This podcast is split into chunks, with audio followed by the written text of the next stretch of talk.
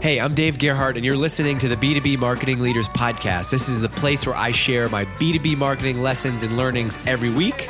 On this episode, I break down how I think about B2B creative, ads, videos, landing pages, design, you name it. And I share five tips to help you break through the noise and do B2B creative that doesn't look or feel like B2B creative. Oh, and by the way, this podcast is produced for me by my friends at Lemonpie. If you want to launch a podcast strategy for your brand, there's no one better to do it with. Check them out at www.lemonpie.fm and tell them that I sent you. All right, let's get into this episode. How to do B2B creative that doesn't suck. Okay, so I posted recently on LinkedIn I, I had a rant about B2B creative. And when I say B2B creative, I mean ads. And I said, it blows my mind how B2B companies approach creative for advertising. It all blends into the feed. There's a huge opportunity to do something different. If your ads just blend into the LinkedIn, Facebook, Twitter feeds and look like ads, guess what will happen? Nothing. So I wanted to explain a little bit more about that because I know people are fired up about it. And I have some actual tactical advice and examples of things you can do.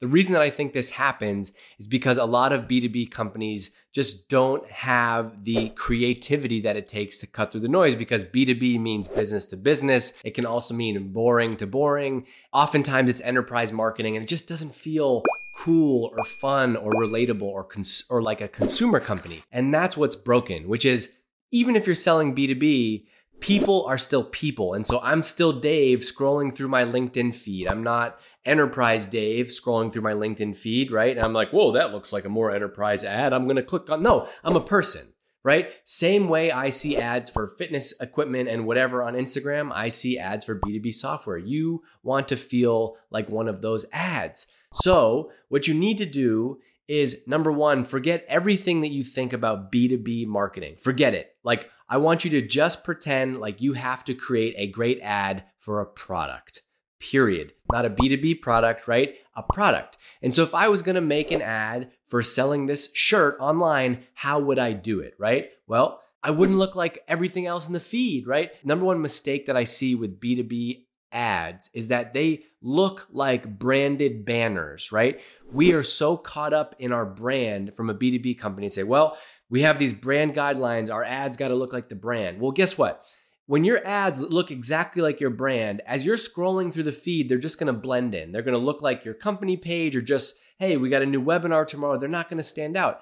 And on top of that, if you go to the LinkedIn feed, what you're going to notice is that that's what 90% of the ads look like. And so, most people, if you're like me, we just have banner blindness. We are not on LinkedIn looking for ads or Facebook looking for ads or Instagram looking for ads. And so, if something looks like an ad, it's going to blend in. You want the opposite of that, right? This is why iPhone, you see so many iPhone ads on Instagram why don't B2B companies adopt the same thing? We're all trying to sell to people. It's crazy, right? The way that I would sell a t-shirt online is I would post a, you know, selfie video of, of myself, you know, working out in the shirt and then running in the shirt and then, you know, going to dinner in the shirt and being like, hey, this is me. I wear the shirt all day. It's waterproof, it's sweatproof, whatever, right? That's how we would do a consumer ad. I want you to do the same thing for your B2B product, and I want you to see what happens. Okay, I have five things that I wrote out one, two, three, four, five of how to do B2B creative that doesn't suck. Number one is it has to be real. So, what I mean is, it has to be real is that you can't use stock photos. You can't use that corny handshake business suit photo. I want you to either use real photos and videos of yourself. So, you, the founder, you, the marketing person, you, the people, people inside of your company, if you got to use them, or your customers. Doesn't matter what you use, but it has to be real content in the ad. Number two is that I want you to make raw video ads. This is a this is a requirement. I want you to make these ads with your iPhone, right? This video that we're making right here, guess what it's made on? An iPhone. See how good the quality is? It's amazing, right?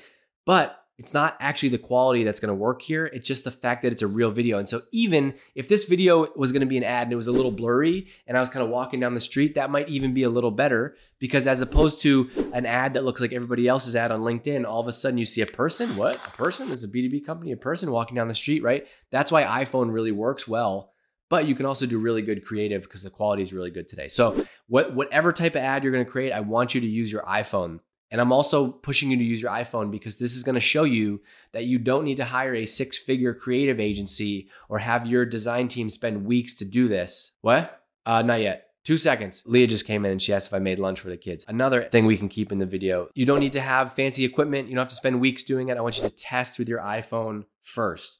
Uh, third is you need to have something in the first three seconds of the video or the creative. So if it's not a if it's not a video and it's just like and it's just a uh, an image, you need to have something in the copy or the creative or the video that's going to stop somebody in their tracks within two seconds of scrolling in the feed, right? So that could be you lit a book on fire. That could be you have a great two lines of copy to punch somebody. You could have an ad that has a big, I don't know, a big lightning bolt through it. I don't know, I'm just making stuff up. Who knows?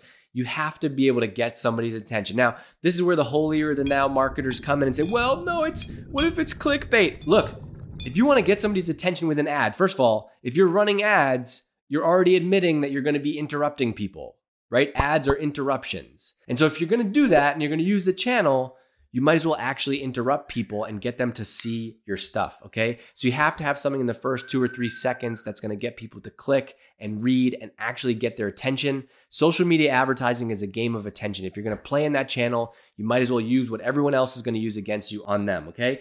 Number four is you have to have proof. You have to have proof. You need results, you need testimonials, you need real examples. You need that in your ad. Oftentimes, with an ad, you're selling to a cold audience. They don't know who you are. Annie's freaking out now. They don't know who you are. So you have to use proof to get them to build trust with you. These are strangers, right? And the last thing, five, number five, is please, please, please sweat the copy of the of the of the ad. I see so many people make a good creative, but then spend like two seconds writing the words on the Facebook ad or LinkedIn ad or Twitter. That's the most important part. So that's five ways to make B2B creative that doesn't suck. I gotta go. Hey, one thing I forgot to mention is this book right here. Hey Whipple, squeeze this, the classic guide to creating great ads. This is the best book you could get if you also want to study this stuff because it's it's actually like filled with real examples. These are all time tested things. So if you want to go deeper on this topic, get this book. That's it. Hey Whipple, squeeze this. Thanks for listening to this episode of the B2B Marketing Leaders Podcast. If you got something out of this episode, then I know you'll get something out of DGMG. That's my members only community for B2B marketers. There's over 2,300 members right now, and it's awesome because it's really like having a sounding board outside of your company. Inside of the group, you can get feedback, recommendations on tools, campaign ideas, vendor suggestions, and more. And I'm in the group multiple times every single day sharing stuff too.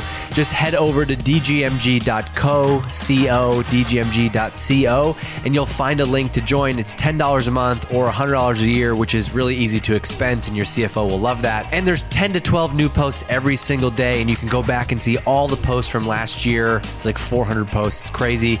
And I know you'll see ROI instantly from the community. So go and check it out if you're in B2B marketing. It's dgmg.co.